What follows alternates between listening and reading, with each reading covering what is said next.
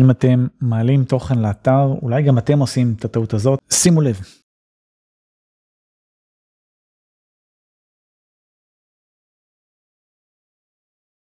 אז אני מדבר על מקרים שמקדמים אתר, זה יכול להיות אתר לקוח או לאתר שלכם, לא ממש משנה.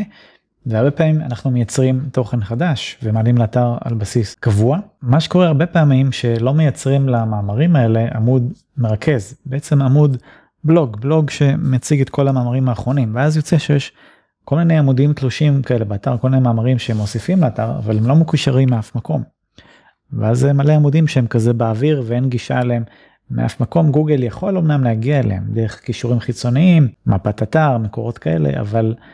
אם האתר לא בנוי טוב מבחינת ההיררכיה וגוגל לא מגיע אליהם מתוך דף הבית או איזשהו עמוד באתר אז זה נורא מאבד מהאפקט של זה ואז זה גם הרבה פחות טוב לקידום העמודים האלה אוטומטית חלשים יותר והרבה יותר קשה לקדם אותם בצורה הזאת וזה גם זה לא נכון אז שימו לב שאם יש לכם מקרה כזה אתם מעלים תוכן לאתר אבל אין עמוד בלוג עמוד מאמרים מרכזי שמציג את כל הפוסטים.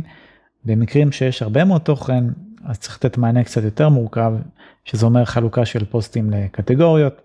תגיות אולי, דברים בסגנון הזה וככה אפשר לקדם גם את העמודי הארכיון עצמם, זאת אומרת קטגוריות ותגיות וגם זה מייצר הרבה יותר קישוריות פנימית כזאת באתר, היררכיה נכונה וכמובן בסופו של דבר קידום יותר אפקטיבי, אז שיהיה בהצלחה.